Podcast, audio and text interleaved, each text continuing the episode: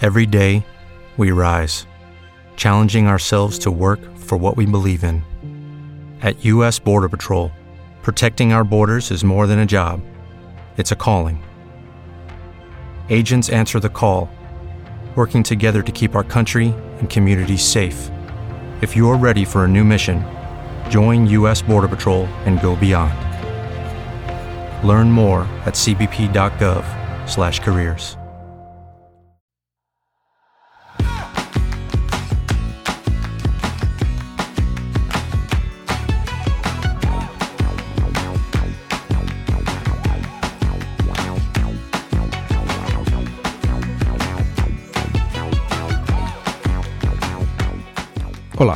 esto es Plug and Drive, un podcast de Emilcar FM, en su capítulo 13 del 10 de abril de 2018. Yo soy Paco Culebras y aquí hablaremos sobre vehículos eléctricos de forma sencilla y clara, sobre su uso, funcionamiento, características, posibilidades, ventajas y retos a superar. También tendrás opinión, análisis, noticias, debates y entrevistas para mantenerte informado de todo lo que acontece en el mundo de la movilidad eléctrica y la automoción del futuro.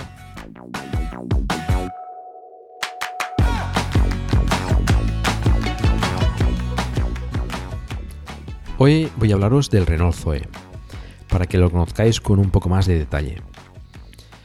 Me gustaría hacer un capítulo monográfico eh, para cada vehículo eléctrico no sé si todos, pero la mayoría, o al menos los más eh, conocidos y más populares, y acompañado de una entrevista, una conversación con, un propietario de ese vehículo y que nos explique un poco sus impresiones, las cosas que le gustan, las que no le gustan. Y en este caso, pues como os he comentado, voy a hablaros del Renault Zoe y es el vehículo que, como ya sabéis, tenemos en casa pues eh, la entrevista, digamos, eh, será inexistente y os explicaré mis propias experiencias y lo que me gusta y lo que no me gusta del, del Renault Zoe. El Zoe está basado en el Renault Zoe Concept presentado en el Salón de Frankfurt de 2009. En el Salón de París de 2010 se presentó una versión cercana a la definitiva y posteriormente en el Salón de Ginebra de 2012 se presentó la versión definitiva ya, la que conocemos hoy en día. Es un diseño de Jean Semeriva que se ha mantenido hasta la actualidad. Se prevé que en el 2019 llegue la nueva versión del Zoe ya remodelada y rediseñada. En el Salón de Ginebra de 2017 se presentó una versión deportiva del Zoe denominada E-Sport. Tiene dos motores, uno en cada eje, por lo tanto tracción total, potencia de 340 kilovatios, unos 462 caballos, y 640 Nm de par motor. El chasis está fabricado en fibra de carbono, tiene frenos de competición y el aspecto pues, es bastante, bastante deportivo. El Zoe se fabrica en la planta de Renault Nissan de Flins, cerca de París, donde también se fabrican el Renault Clio y el Nissan Micra. Se fabrican aproximadamente unas 170-180 unidades diarias. Vamos a ver algunos datos técnicos. El Zoe, como ya sabéis, es un vehículo eléctrico, 100% eléctrico. Ha sido diseñado eh, desde cero para ser un vehículo eléctrico. Es un vehículo del segmento B. Tiene cinco puertas. La plataforma está compartida con el, con el Renault Clio tiene tracción delantera. Las dimensiones son 4 metros eh, de largo con 84 milímetros, 1 metro 730 milímetros de ancho y 1 metro 562 milímetros de alto. La batalla son 2 metros 588 milímetros. El peso es de 1.470 kilos para la versión de 22 kilovatios hora y de 1.480 kilos para la versión de 41 kWh. Tiene 5 plazas. El maletero es de 338 litros y de 1.225 litros con los asientos traseros abatidos. El coeficiente aerodinámico es de 0,34. Ha conseguido las 5 estrellas eh, NCAP. Los frenos son de discos ventilados delante y de tambor detrás. Dispone de ABS, asistencia a la frenada de emergencia, repartidor electrónico de frenada y control dinámico de trayectoria con control de subviraje. Cuenta también con un sistema de ayuda al arranque en cuesta. Las suspensiones son de tipo pseudo McPherson delante y de eje flexible detrás. Tiene dirección asistida y barra estabilizadora, tanto delante como detrás. De serie monta los neumáticos Michelin Energy EV, que son unos neumáticos diseñados específicamente para vehículos eléctricos y que reducen eh, la resistencia a la rodadura y por tanto pues aumenta la, autonomía del, vehículo. Monta las medidas 185-65 R15 en los modelos Life y 195-55 R16 en los modelos Intense y Bose actualmente. También montaría este neumático en el modelo Zen, que actualmente no, no se comercializa. Los faros son halógenos, aunque tiene también unos de posición LED en los eh, extremos laterales del parachoques delantero.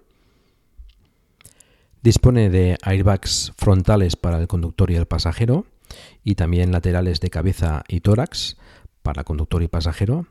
Y por supuesto el airbag del pasajero es desconectable.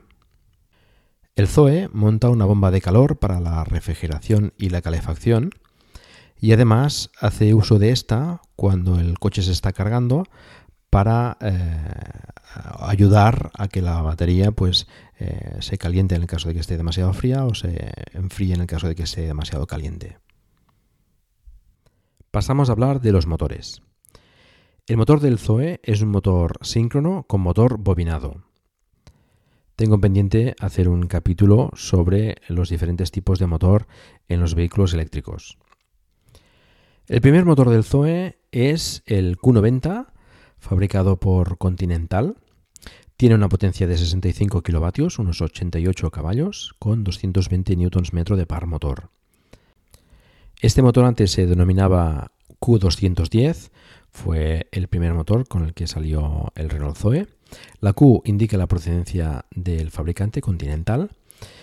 210 vendría a ser por la autonomía del, motor con 210 kilómetros en, ciclo NET-C y ahora pues con el Q90 el 90 pasa a indicar la potencia en caballos. El cargador del motor que Renault ha denominado Camaleón es un cargador rápido de 43 kilovatios en trifásica a 62 amperios. Este motor consigue una aceleración de 0 a 100 km por hora en 13,2 segundos y una velocidad máxima de 135 km por hora. En marzo de 2015, Renault presenta un nuevo motor desarrollado por la propia Renault, denominado R240, que es un poco más eficiente que el Q210 anterior aunque mantiene la misma potencia. En octubre de 2016 presenta una mejora de este motor, el R90, un poquito más potente junto a la batería de 41 kWh. Este motor desarrolla una potencia de 68 kW, unos 92 caballos y un par motor de 220 Nm.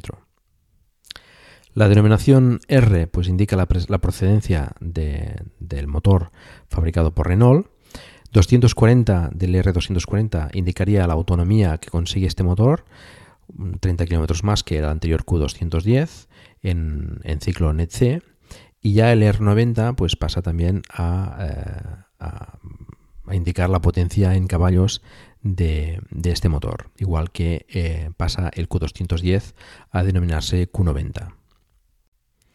Este motor fabricado por Renault, como comentábamos, es más eficiente que el Q210 o el Q90, que es el mismo motor, pero eh, carga como máximo a 22 kilovatios en trifásica a 32 amperios, aunque la carga a baja intensidad es más eficiente que el cargador del Q90.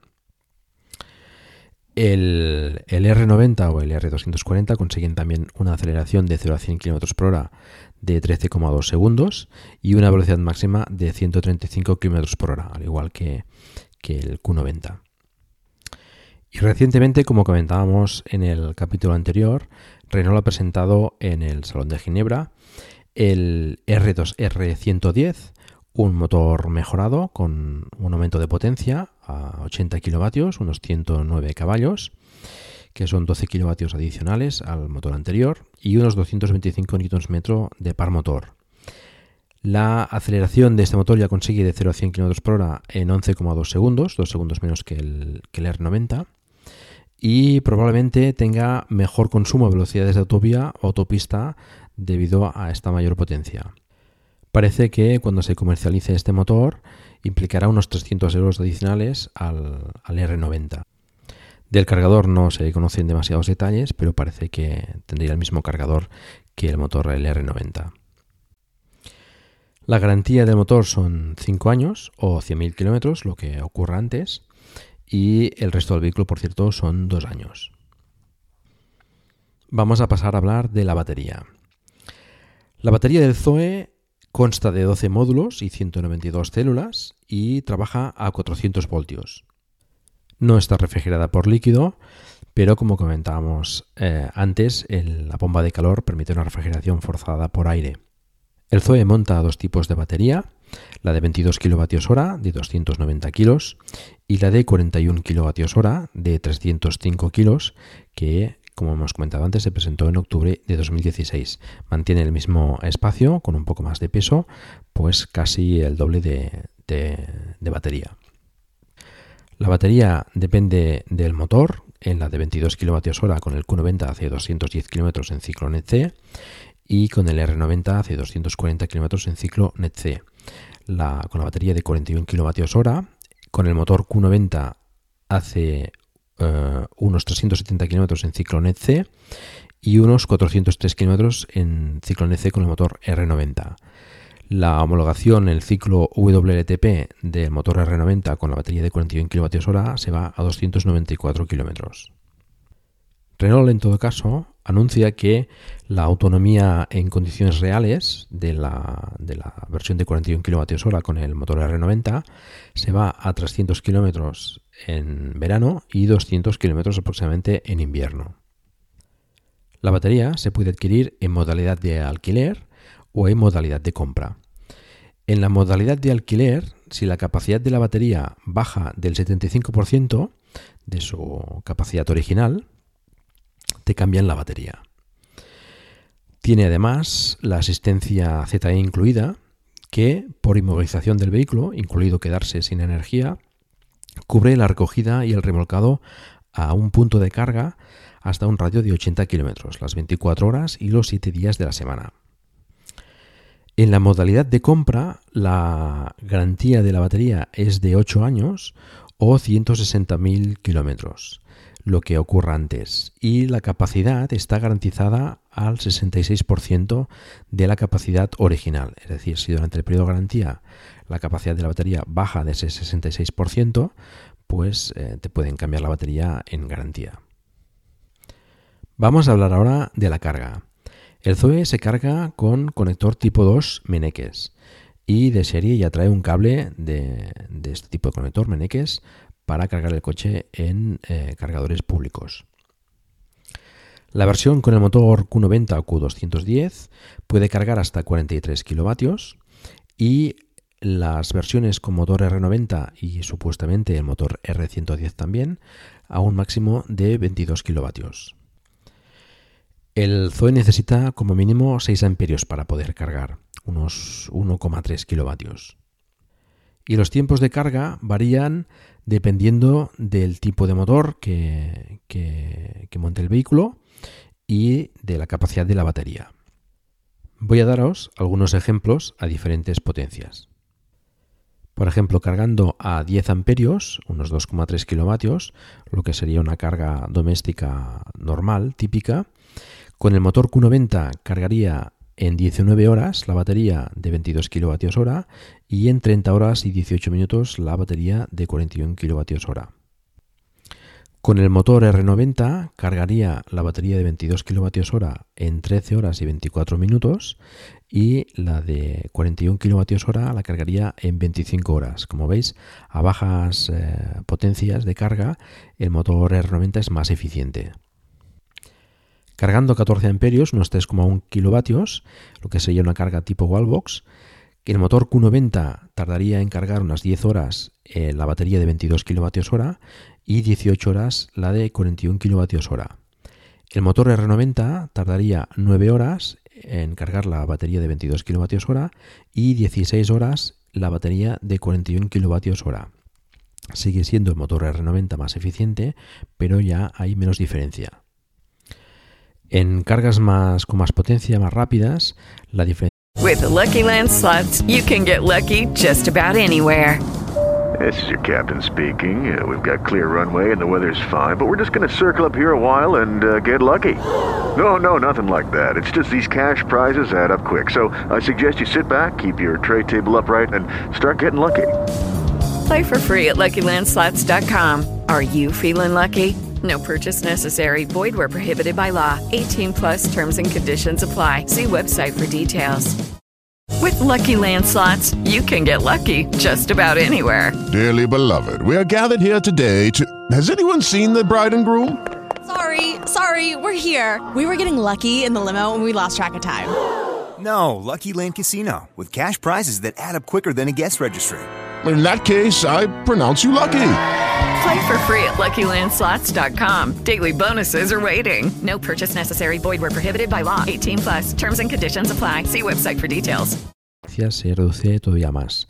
Por ejemplo, a 22 kilovatios, lo que sería un cargador público típico normal, que serían eh, trifásica a 32 amperios, el motor Q90 cargaría la batería de 22 kilovatios hora en 1 hora y 36 minutos y la batería de 41 kilovatios hora en 2 horas y 33 minutos. Con el motor R90 tardaría en cargar la batería de 22 kWh eh, 1 hora y 45 minutos y la de 41 kWh en 2 horas y 40 minutos. Como veis la diferencia con el Q90 es bastante más pequeña. Y la carga rápida 43 kilovatios, que sería en trifásica a 62 amperios, el Q90, que es el único que puede cargar esta potencia, tardaría una hora en cargar la batería de 22 kWh y una hora y 50 minutos en cargarla de 41 kWh. Tened en cuenta que estos datos son de cargas de 0 al 100%.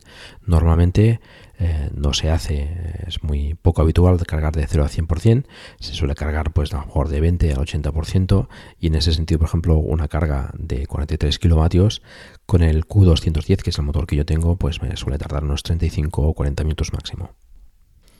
A partir del 80 o 90% la carga se hace bastante más lenta debido al equilibrado de celdas. Es decir, el cargador tiene que bajar la potencia para cargar las diferentes celdas de la batería y equilibrarlas de forma que, no tengan descompensación unas con otras.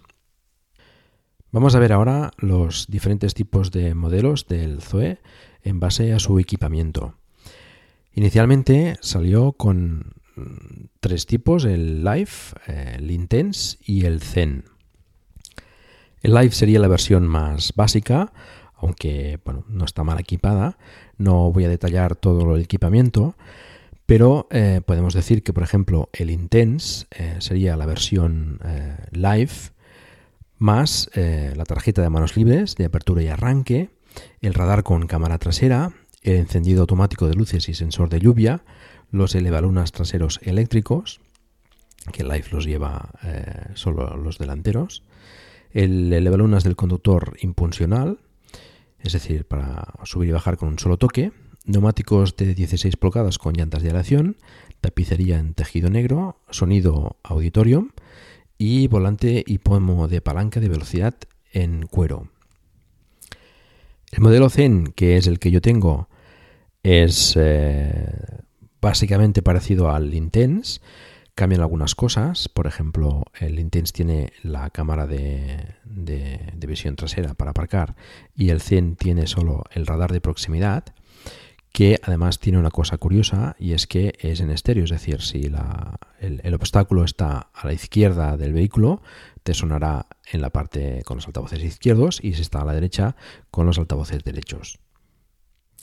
Incorpora además también el pack eh, Take con difusor de esencias activas, que es básicamente un ambientador integrado con la climatización del vehículo, un sensor de toxicidad y un ionizador que activa la recirculación del aire interior y el ionizador cuando detecta demasiada contaminación en el exterior, y una tapicería de tejido gris claro con tratamiento antimanchas de teflón, que es bastante útil cuando tienes niños. A partir de finales de, 2016, cuando eh, pues presentan el motor R90 y, el, y la batería de 41 kWh, eh, cambian ligeramente los modelos. Aparece un modelo Entry, que sería básicamente como el Live, la versión básica con la batería de 22 kWh. Y aparece el modelo Bose sustituyendo al Zen. Es básicamente igual que el Zen, pero eh, incluye además la cámara de visión trasera, los eh, asientos delanteros calefactables con tres niveles de intensidad, la regulación lumbar en el asiento del conductor, un sistema de audio premium Bose que le da nombre al, vehículo y con diferentes eh, pues, distintivos de Bose en el, en el, vehículo. La tapicería premium de cuero marrón con firma ZE de cero emisiones y el freno de mano forrado en cuero también.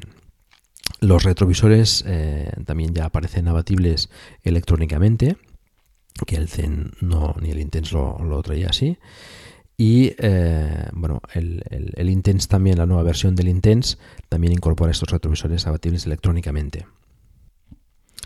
Tenemos también una versión especial llamada Societe, que es especial para empresas como vehículo comercial. Es un Zoe con dos plazas, la zona de carga de 817 litros, separada de la zona de conducción por una rejilla de protección, lo que se vendría a ser el, típico vehículo comercial, y con las puertas traseras bloqueadas. Cuando he mirado los precios para, para este capítulo, los precios actuales, He visto que la versión Entry ha desaparecido de, los modelos disponibles. Desconozco si, ya se ha descatalogado y por lo tanto eh, aparecen solo en la web las versiones con la batería de 41 kWh. Así pues, la versión Live Flexi, que sería con la batería en alquiler, partiría de 21.200 euros. La versión Intense Flexi, también con batería en alquiler, partiría de 23.000 euros. Y la versión Bose Flexi partiría de 25.800 euros.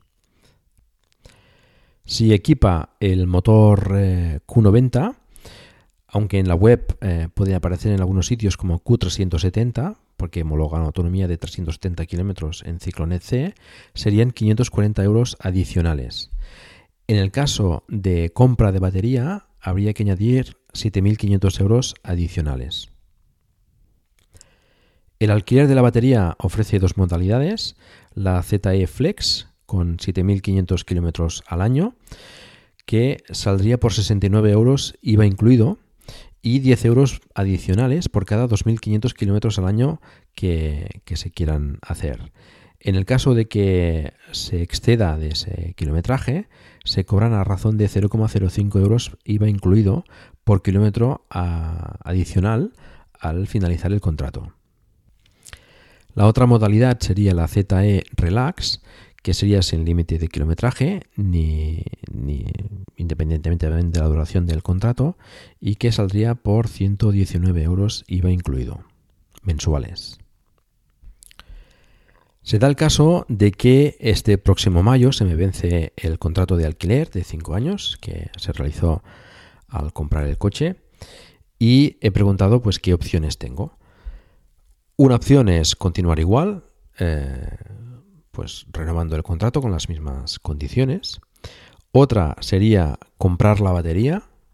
Renault me la vendería por 4.409 euros masiva. Es una cotización para mi batería. Eh, desconozco si, si eh, pues es un precio estándar o depende de, pues de, la batería en las condiciones en las que esté. No lo sé. Y otra opción que ya se ha anunciado pues eh, repetidamente sería el cambio de batería por la de 41 kWh, que es la opción que en principio me interesaría hacer. Este cambio de batería tiene un coste de 3.500 euros IVA incluido.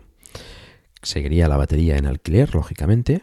En el caso de que el vehículo fuese de compra, es decir, la batería estuviese, fuese de mi propiedad y quisiera cambiar la batería de 22 kWh a la de 41 kWh, el coste sería de 9.900 euros y eh, los trámites del ETV para homologar la nueva batería con el vehículo pues correrían a, mi cargo, em, serían entre 100 y 200 euros aproximadamente y eh, aumentaría en 10 euros la cuota de alquiler eh, de, mensual en el caso pues de, de que la batería fuese en alquiler como es mi caso. El problema es que al solicitar este cambio pues Renault me ha dicho que eh, se han visto desbordados por esta por la demanda de cambio de batería y interpreto yo también que por la, falta de, suministro de las baterías de 41 kWh también para los modelos nuevos. Y me han dicho que de momento pues eh, no pueden satisfacer esta demanda y que bueno pues cuando puedan me avisarán si es que se puede. Veremos cómo cómo evoluciona esto, pero bueno, ha sido un poco ha sido un poco un jarro de agua fría porque bueno, pues me interesaba cambiar la batería por la más, eh, más grande para tener una autonomía un poco más desahogada. Ya os iré informando si, si hay algún cambio en este sentido. Bueno, y ahora hablaremos un poco del exterior y del interior del Zoe. Del exterior os puedo decir que eh, bueno, son, tiene unas formas redondeadas, tiene un aspecto vamos a decir, convencional, no es, eh, no es un vehículo eléctrico de tipo conceptual o que sea extremado o que sea eh, raro, digamos, tiene un aspecto pues bastante de coche, bastante normal. El puerto de carga lo tiene en el frontal, detrás del logo de Renault, que actúa como tapa y que bueno, se abre a través de un botón en el mando a distancia de la, llave del, coche o en un botón dentro del vehículo. En el interior de este puerto de carga presenta otra tapa para el, para el puerto, el puerto tipo 2 meneques. Encima del puerto de carga tenemos el logo ZE, de cero emisiones, que se ilumina para indicar que está preparado para cargar y parpadea cuando está cargando. Las puertas delanteras tienen una apertura convencional con tirador, con un botón adicional para la apertura con, la tarjeta, con la llave de proximidad. Las puertas traseras tienen una apertura eh, con una maneta enrasada, es decir, al mismo nivel de la superficie del vehículo, que como curiosidad, la, huella que aparece eh, indicando que tienes que pulsar allí para, para abrir la maneta es la huella digital de su diseñador, Jean Semeriva. Tiene el portón trasero con apertura total, con tipo 5 puertas y con un fácil acceso al maletero. Y eh, tiene unos cromados de color eh, azul eléctrico del coche que eh, también se repiten en el, en el interior. Respecto al interior, podemos decir que tiene unas formas también redondeadas Em, el interior mm, es algo minimalista. Tiene unos relieves con forma de circuito eh, impreso en la consola, encima de la guantera, en el reposacabezas del conductor y en el techo.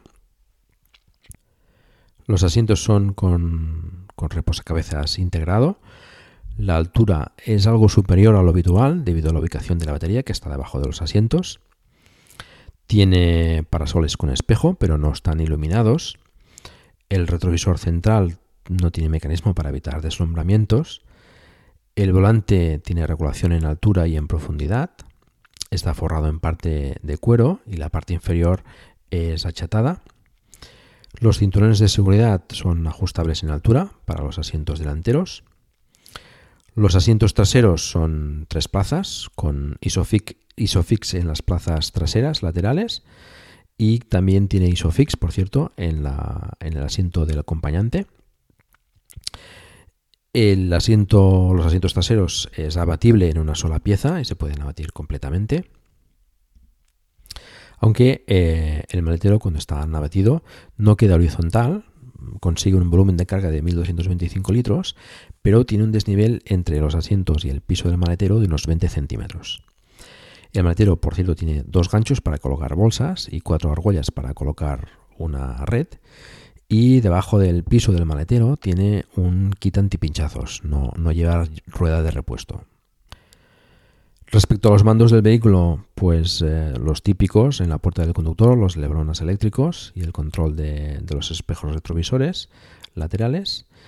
Em, a la izquierda del volante tiene el botón de apertura para el puerto de carga, la regulación de la altura de las luces y la regulación de la iluminación de la pantalla del salpicadero. Tiene un botón también para escoger el sonido exterior. El Zoe cuando circula por debajo de los 30 km por hora emite un sonido para que los peatones puedan oírlo. Con este botón se puede seleccionar los tres diferentes tipos de sonidos que emite el Zoe en este sentido y se puede apagar y encender eh, el sonido. Aunque lo apagues, cada vez que se enciende el coche, eh, el sonido siempre está activo. Tiene una palanca de cambios eh, entre el asiento del conductor y del acompañante es una típica palanca de cambios automática con las posiciones P de parking, la R de, reverse, de, marcha atrás, la, N de, neutro, de punto muerto, y la D de directa, pues de, circulación hacia adelante. Pero para seleccionar las marchas, esta palanca del Zoe incorpora un gatillo que tienes que pulsar para pasar de, las posiciones de, P de parking al resto de posiciones. Al lado de la palanca de cambios tiene un botón llamado Eco que eh, cuando se activa reduce la potencia del vehículo, también reduce la potencia del, climatizador y limita la velocidad máxima a 97 km por hora para pues conseguir una circulación más más eh. Judy was boring. Hello. Then Judy discovered chumbacasino.com. It's my little escape. Now Judy's the life of the party. Oh baby, mama's bringing home the bacon. Whoa, take it easy Judy. The Chumba life is for everybody. So go to ChumbaCasino.com and play over 100 casino style games. Join today and play for free for your chance to redeem some serious prizes. Ch-ch-chumba. ChumbaCasino.com. No purchase necessary. Void where prohibited by law. 18 plus terms and conditions apply. See website for details. Okay, round two. Name something that's not boring. A laundry? Ooh, a book club. Computer solitaire, huh? Ah. Sorry, we were looking for Chumba Casino. That's right. ChumbaCasino.com has over 100 casino style games. Join today and play for free for your chance to redeem some serious prizes.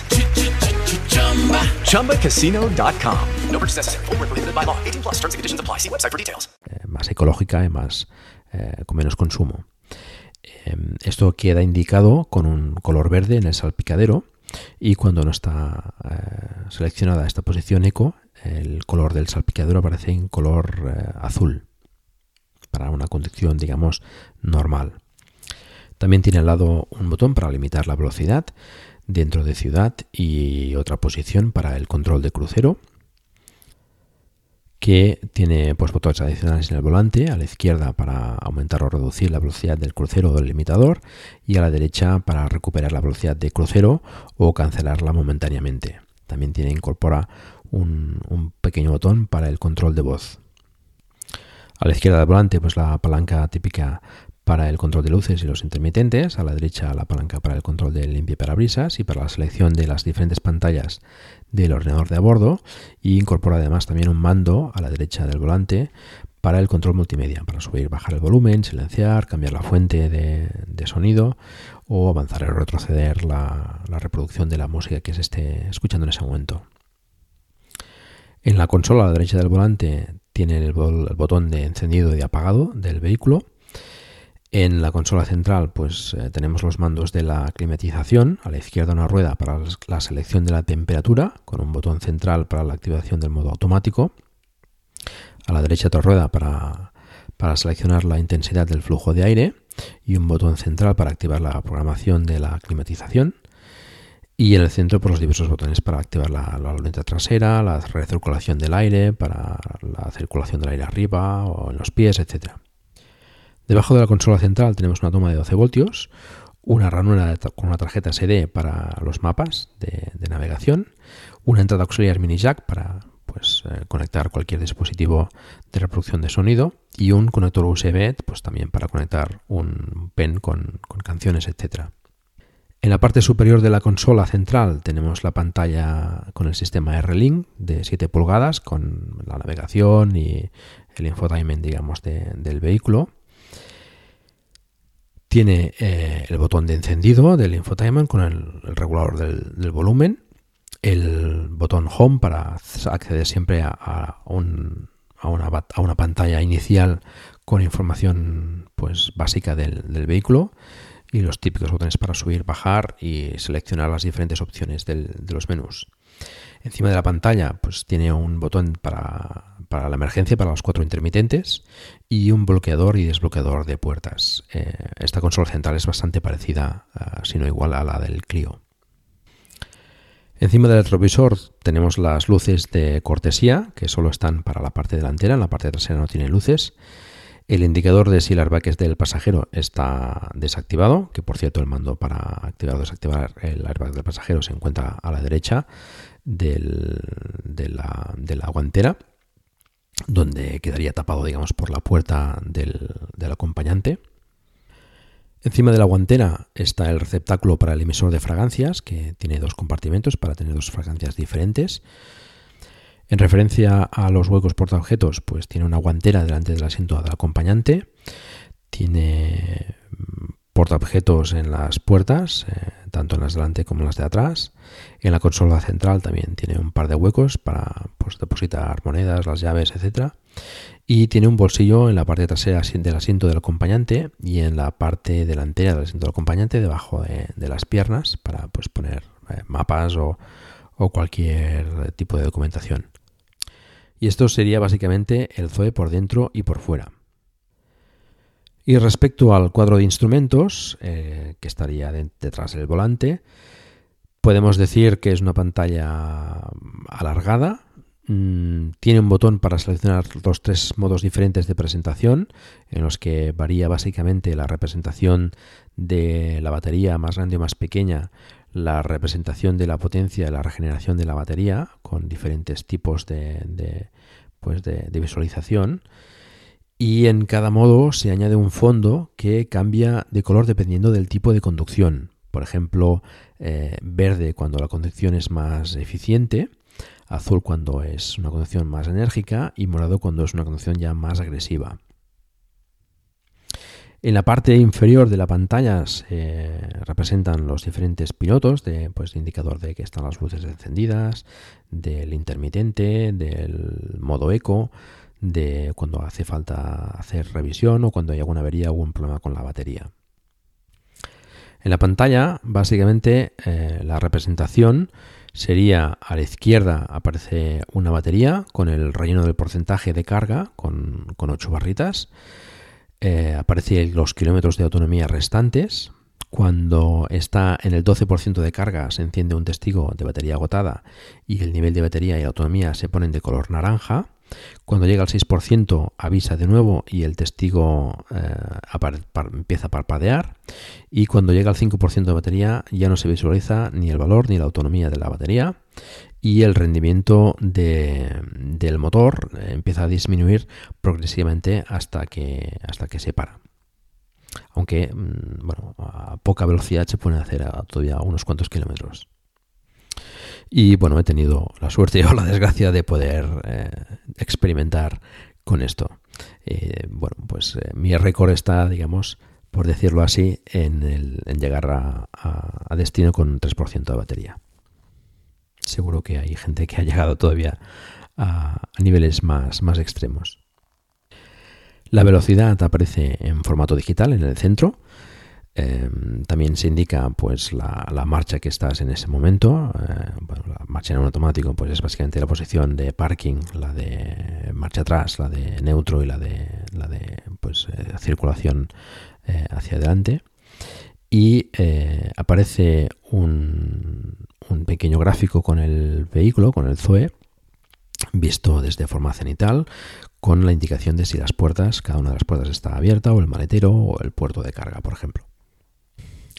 En la parte derecha eh, tendríamos la pantalla del ordenador de a bordo con diferentes pantallitas con las medias de velocidad y consumo, los totales y los parciales de distancia y de energía consumidos, el consumo instantáneo, que te lo marca en kilovatios, y pues el intervalo de revisión, por ejemplo, cuánto tiempo falta para hacer la próxima revisión.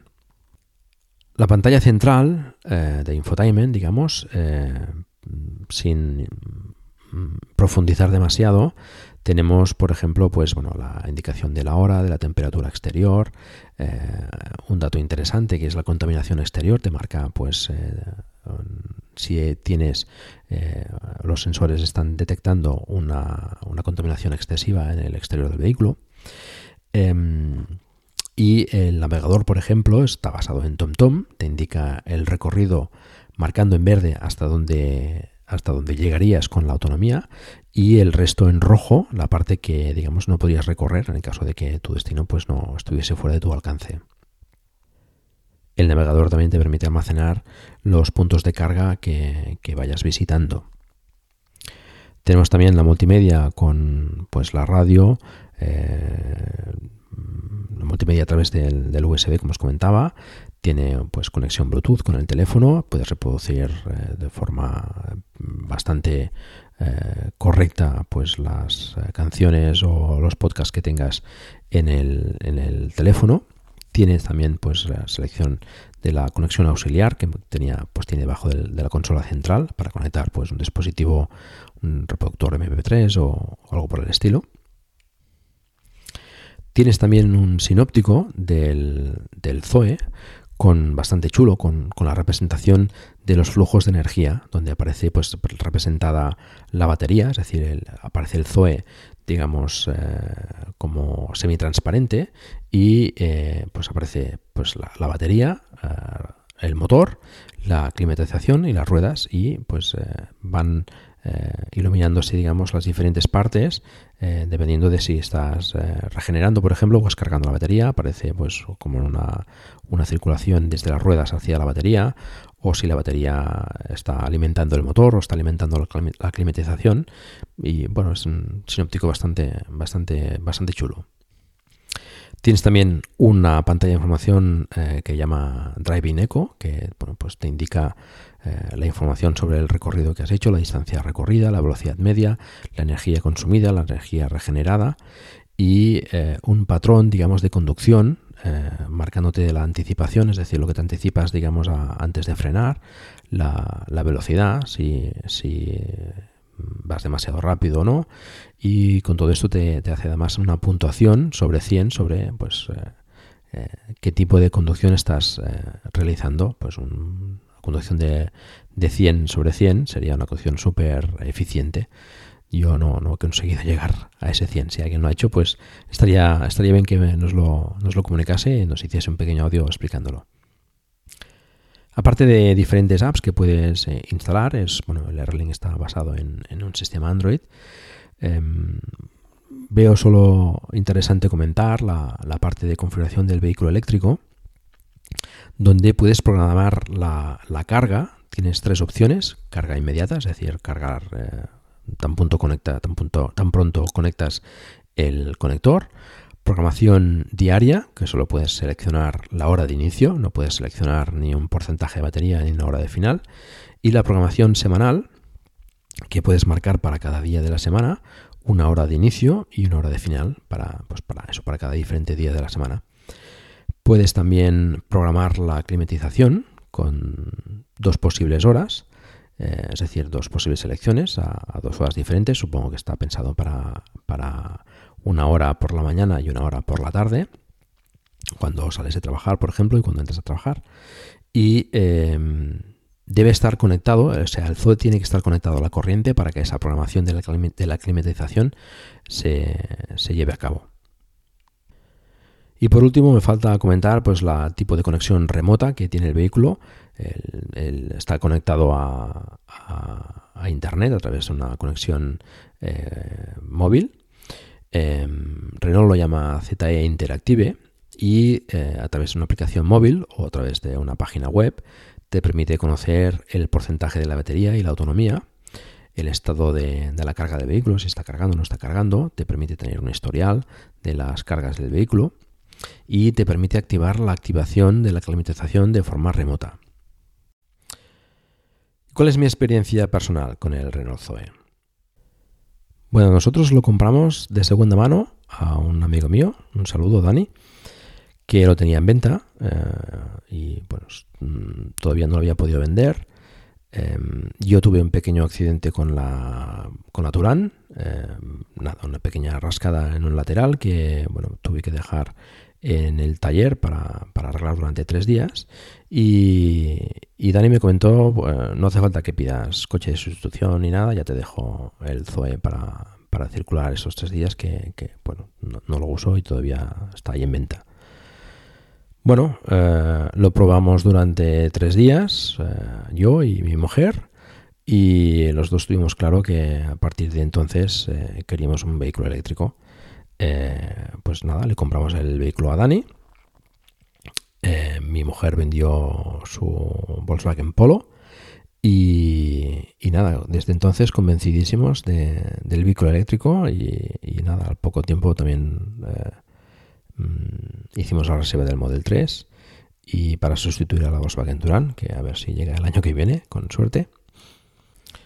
Y básicamente, como he comentado en, varias ocasiones, eh, el Zoe se ha convertido en el, vehículo principal de la familia. Mm, allá donde vamos, por poco que se pueda, se coge el Zoe. Antes eh, se usaba la Touran porque era más, más cómoda, más grande.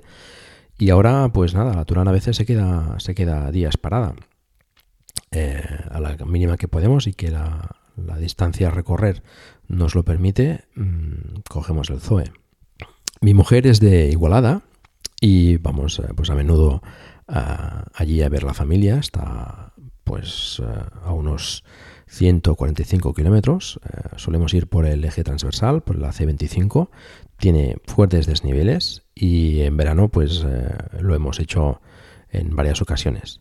Eh, en una de ellas llegué con ese 3% de batería, pero, pero bueno, mm, en invierno es mm, imposible hacerlo, a, no ser que haya alguna carga intermedia. Pero bueno, últimamente también hemos notado cierta degradación en la batería del, Zoe. Eh, mañana precisamente llevo el coche a revisión a ver qué me dicen de cómo está la salud de la batería. Y, bueno, pues eh, he hecho también algún viaje más largo, por ejemplo a, Reus, a la quedada de, la V, que está a unos 197 kilómetros. Este quizás es el más, es más lejano que, he hecho, mm, con una carga en Barcelona y otra en Reus y otra, otra vez en Barcelona a la vuelta. Pero bueno, básicamente estamos muy, muy contentos con el Zoe. principalmente lo usa mi mujer cuando está fuera. With the Lucky Land slots, you can get lucky just about anywhere. This is your captain speaking. Uh, we've got clear runway and the weather's fine, but we're just going to circle up here a while and uh, get lucky. No, no, nothing like that. It's just these cash prizes add up quick. So I suggest you sit back, keep your tray table upright, and start getting lucky. Play for free at LuckyLandSlots.com. Are you feeling lucky? No purchase necessary. Void where prohibited by law. 18 plus terms and conditions apply. See website for details. Ella pues, eh, viaja a menudo por trabajo y cuando está fuera la Turán se queda en el garaje y, y, con el Zoe para arriba para abajo a llevar a los niños al cole y a, trabajar y bueno pues los diferentes desplazamientos que tenga que hacer por, por la zona. ¿Y qué cosas me gustan del Zoe? Bueno, me gusta, me gusta el coche en general, pero si tuviese que destacar algo, em, el aspecto convencional, es decir, no es un coche futurista o estrambótico o excesivamente diferente a lo que estamos acostumbrados a, ver. Es un coche, pues eso, normal, un poco diferente por este, este diseño redondeado, y, pero bueno, es un coche que no, no, no, destaca en exceso en la calle. Me gusta también la opción de carga rápida, creo que te ayuda en, determinadas ocasiones. Eh, el ambiente zen del coche, pues eh, estas opciones con el sensor de contaminación y la activación de la recirculación automática y el, ionizador, las, fragancias integradas en el, climatizador, eh, la conducción, la conducción es una conducción mm, agradable, transmite eh, buenas sensaciones y, bueno, te, te, anima a una conducción más bien tranquila. Y como coche diseñado para un entorno urbano, pues creo que cumple bastante bien con su cometido. Es un tamaño pues bastante correcto para aparcar y tal. Es muy, eh, es muy cómodo. el espacio interior para el tamaño que tiene, pues también creo que está bastante bien. Eh, teniendo en cuenta las limitaciones de, dimensiones, pero bueno, para un uso urbano ocasional, eh, pues es bastante correcto. ¿Y qué cosas no me gustan del Zoe? Bueno, hay, unas cuantas. Em, las luces eh, son insuficientes, son muy pobres. Em, el salpicadero, en nuestro caso, en las primeras unidades, eh, tiene un color bastante, mm, bastante claro y refleja mucho. Eh, cuando hay sol, refleja, refleja en, el, en, el, cristal y es bastante incómodo. Esto ya con diseños más eh, posteriores, con diseños más oscuros, se evitó bastante. La aerodinámica tampoco me gusta mucho, no es muy buena y penaliza bastante a altas velocidades. La regeneración de la batería es bastante suave, es, más bien floja comparada con otros vehículos eléctricos. Em, es muy siperita con, las cargas, es muy sensible el, Zoe. Eh, necesita una carga con una toma tierra muy, muy correcta y bueno, pues eh, eso implica que a veces en según qué, puntos de carga pues podría ser complicado de cargar. Em, no me gusta que no pueda limitarse el tanto por ciento de, batería máxima a la que quiero cargar. Y tampoco me gusta que para activar algunos servicios del Z Interactive, como la, activación de la climatización remota, pues haya que pagar una cuota que, si no recuerdo mal, se iban a unos 90 euros al año, creo. Eh, pues creo que, ya debería estar incluido en, el precio del vehículo y, y, además con el alquiler de la batería. Bueno, y hasta aquí este monográfico sobre el Renault Zoe. Espero que os haya sido interesante. Si habéis echado en falta alguna información o queréis conocer alguna cosa más con, más detalle, hacedmelo saber. Eh, tenéis los métodos de contacto conmigo al final del programa. Y ahora vamos a escuchar una pequeña píldora de nuestro compañero Emilcar sobre eh, sus experiencias con su Nissan Leaf. Muy buenas, Paco, y al resto de la audiencia de Plug and Drive. Sigo, sigo con mi coche, súper contento, experimentando, avanzando y últimamente me estoy centrando un poco en cuestiones relativas a la carga, pero digamos en cuestiones ya de cuánto cargar, cómo cargar, enchufes y todo ese tipo de historias. De momento he dejado de cargar el coche al 100%, cosa que hacía, mm, si de ser sincero, porque me gusta mirar por la mañana cuando llego al coche el indicador de kilómetros disponibles y ver que está en 145, en 150 kilómetros, eso me llena de gozo. Pero he recordado, pues bueno, pues todo lo que he escuchado a, a Paco aquí en el podcast, todo lo que he leído, y sé que precisamente cargar al 100% el coche, pues no es una cosa que vaya a, abundar en la salud de la batería, precisamente porque el último 20% de estos coches se hace una carga más lenta porque es ahí al parecer donde se produce una mayor degradación. Así que he pasado de tener una programación de cargar al 100% de tener una programación de cargar al 80%. Esto pues me, ha llevado a hacer alguna carga más adicional a la semana, pero bueno, entiendo que eh, si además la programación del coche viene así definida, porque te da dos opciones, parar la carga al 100% o pararla al 80%, pues su sentido tiene que tener, así que dejaré la carga del 100% cuando realmente vaya a hacer alguna excursión larga. Y esa, esa excursión larga es mi próxima aventura, es decir, alguno podrá pensar que no es tan, tan aventura, pero mm, en principio sí lo es. Quiero, digamos, hacer el primer viaje, entre comillas, largo con el Nissan Leaf que consistiría en ir a mi pueblo. Mi pueblo está a 36 kilómetros de, Murcia y si salgo de aquí con el coche al 100%, 140, 150 kilómetros, podríamos pensar que tengo que tener de sobra. Lo que pasa es que, claro, el Leaf promedia, te ofrece esa, esa autonomía en función de cómo estás conduciendo los últimos 5 minutos.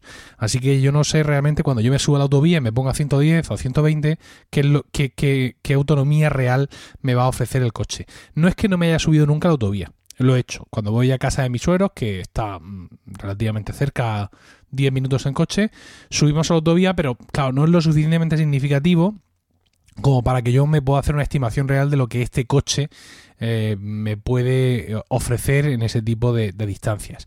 Hay muchas experiencias, por ejemplo, en el, en el propio grupo de Telegram del podcast, al cual os recomiendo que os apuntéis rápidamente, y de por ahí otros propietarios en foros y tal, pero evidentemente mi coche es mi coche, es este que tengo yo aquí y no el Leaf de otro cualquiera, y quiero yo hacer mi propia prueba, con lo cual mi idea es coger un sábado por la mañana, ir a ver a mi abuela al pueblo, el coche yo solo, cargado hasta las trancas y ver si puedo ir y volver sin problemas. Y sin problemas es, eh, son palabras muy mayúsculas. ¿Por qué? Porque no tengo ningún cargador de aquí al pueblo, ni del pueblo aquí, ni en el pueblo. aunque sea mi pueblo con mi abuela, allí no tenemos casas, tenemos pisos, con lo cual tendría bastante complicado conseguir un enchufe y evidentemente si lo consiguiera sería un enchufe suco convencional, con lo cual, eh, abuela, Mm, lo mismo me quedo a comer y a dormir.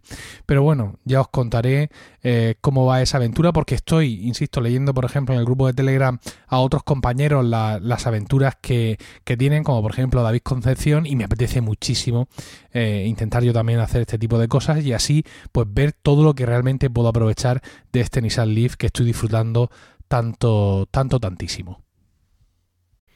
Gracias, Emilcar, como siempre, por tu audio. Yo me atrevo a vaticinar que podrás ir y volver del pueblo con una sola carga, mm, sobre todo en verano, y bueno, pues en Murcia tampoco es que haya, haya demasiado frío. Mm, es interesante también lo que comenta sobre las excursiones que se convierten en una aventura. Mm, bueno, hay quien lo ve como un inconveniente, que bueno, en, buena parte lo es, pero bueno, eh, ese aspecto también aventurero, ¿no? De tener que ir a un sitio, no saber si podrás cargar, no cargar, esa planificación del itinerario, bueno, eh, es una es una pequeña aventura que, que bueno que, es, que apetece hacer a los, eh, a los usuarios de vehículos eléctricos y que bueno pues da cierta cierta sal a la vida ¿no? también aunque este capítulo eh, se ha hecho un poco largo, no quiero acabar sin contar algunas noticias antes.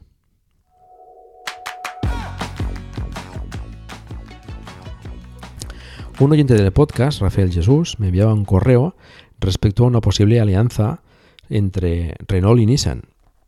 Precisamente, eh, parece que están negociando una fusión para ir más allá de la actual alianza y formar parte de un grupo. Esto mm, yo creo que es bastante interesante. Eh, bueno, Rafael me comentaba que, Nissan tiene el, Renault, el Nissan Leaf, que, bueno, a priori parecería mejor que, el Zoe. Bueno, es un modelo nuevo que, tiene algunas novedades interesantes. Eh, el Zoe tiene otras y, creo que em, una, una, unión de, de, estas dos compañías permitiría pues una reducción de costes de muchos de los componentes de los eléctricos que pudieran desarrollar conjuntamente y, aprovechar esta pues eh, eh, esta sabiduría que tengan eh, en la producción de coches eléctricos que son las dos compañías que quizás aparte de Tesla más han apostado por, el vehículo eléctrico lo cual redundaría pues en unos modelos más económicos. Parece ser que utilizarían la nueva plataforma CMF eh, e que bueno, tiene una arquitectura flexible diseñada para ser 100% eléctrica y que permitiría construir mm, coches de todo tipo, desde berlinas hasta, hasta subs. Mm, les permitiría también desarrollo de, de, baterías de forma conjunta y parece que apuestan más bien por el electrolito sólido no sé qué, pasará con el conector de carga. Supongo que apostarán por el CCS Combo, que, es el estándar que está ganando más cuota de mercado y que mm, más puntos de carga eh, se están instalando. Mm, Chademo quedaría quizás solo para, para el mercado japonés. Y en definitiva creo que sería pues una muy buena noticia y que el mercado conseguiría unos vehículos eléctricos bastante, bastante redondos. Por su parte, el grupo PSA ha anunciado una nueva división de vehículos eh, eléctricos y pretende eh, tener 40 modelos electrificados antes del 2025. Ha sido noticia interesante también en Noruega, que las ventas de vehículos eléctricos puros han superado ya a los diésel y a los gasolina juntos. Eh, creo que tenemos que tomar nota, el resto de países, sobre Noruega. Mercedes eh, ha confirmado la llegada de, un modelo en un futuro, el EQS, eh, e que sería un equivalente a la, clase S. Esto llegaría después del, EQC, que recordemos es un sub de tamaño más o menos del GLC, y después del EQA, que sería un compacto similar al, al clase A que bueno, no creo que llegase el EQS este hasta más o menos 2022. Tesla ha recibido un pedido de 50 unidades adicionales por parte de TCI Transportation de su Tesla Semi. Van añadiendo pedidos al camión eléctrico. Parece que van desencallando la línea de producción del Model 3 y están aumentando la producción. Eh, en la última eh, conferencia de resultados, pues eh, han comentado que han superado ya las 2.000 unidades a la semana. Elon Musk ha anunciado que en junio, eh, perdón, en julio llegará la versión con tracción total. Y por último, comentar que parece que el nuevo plan de ayudas al coche eléctrico en, España, el llamado BEA 2018, eh, estaría ya disponible en junio y con los mismos importes que el Moval anterior unos 50 millones de euros, de los que 16,6 millones serían para vehículos eléctricos. Como siempre, pues una dotación escasa que se agotará en 24 horas si es que llega. Y nada más por hoy. Os recuerdo que tenemos un grupo de Telegram, como os ha comentado Emilio, donde charlamos sobre el vehículo eléctrico y en el que os invito a participar. Encontrarás el enlace en la página del programa. Si disfrutas de un vehículo eléctrico, por favor, me gustaría mucho que nos enviases un audio con tus impresiones y experiencias tal como hace Emilcar. Y esto es todo. Muchas gracias por el tiempo que habéis dedicado a escucharme. Os recuerdo que hagáis difusión del vehículo eléctrico en la medida de vuestras posibilidades, por ejemplo, recomendando este podcast o haciendo una reseña en iTunes. Espero también vuestros comentarios en emilcar.fm barra plug and drive, se escribe plug and drive, donde también podéis encontrar los medios de contacto conmigo y conocer los otros podcasts de la red. Por cierto, se ha incorporado a la red recientemente el podcast Navidad en Indiana, hecho por eh, Javier Soler Bernal, nuestro compañero que también hace el podcast Trending y que además ha sido entrevistado por Emilcar en Promo Podcast.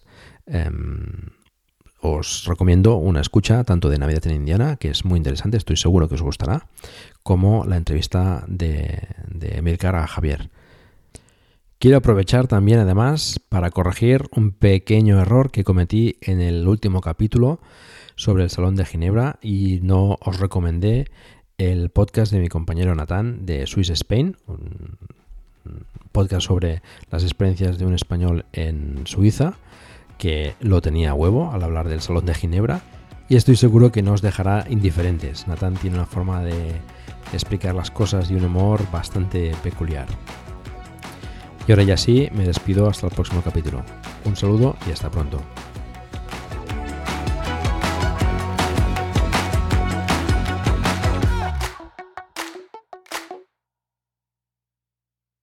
En Sherwin Williams somos tu compa, tu pana, tu socio, pero sobre todo somos tu aliado, con más de 6.000 representantes para atenderte en tu idioma y beneficios para contratistas que encontrarás en aliadopro.com. En Sherwin Williams somos el aliado del PRO.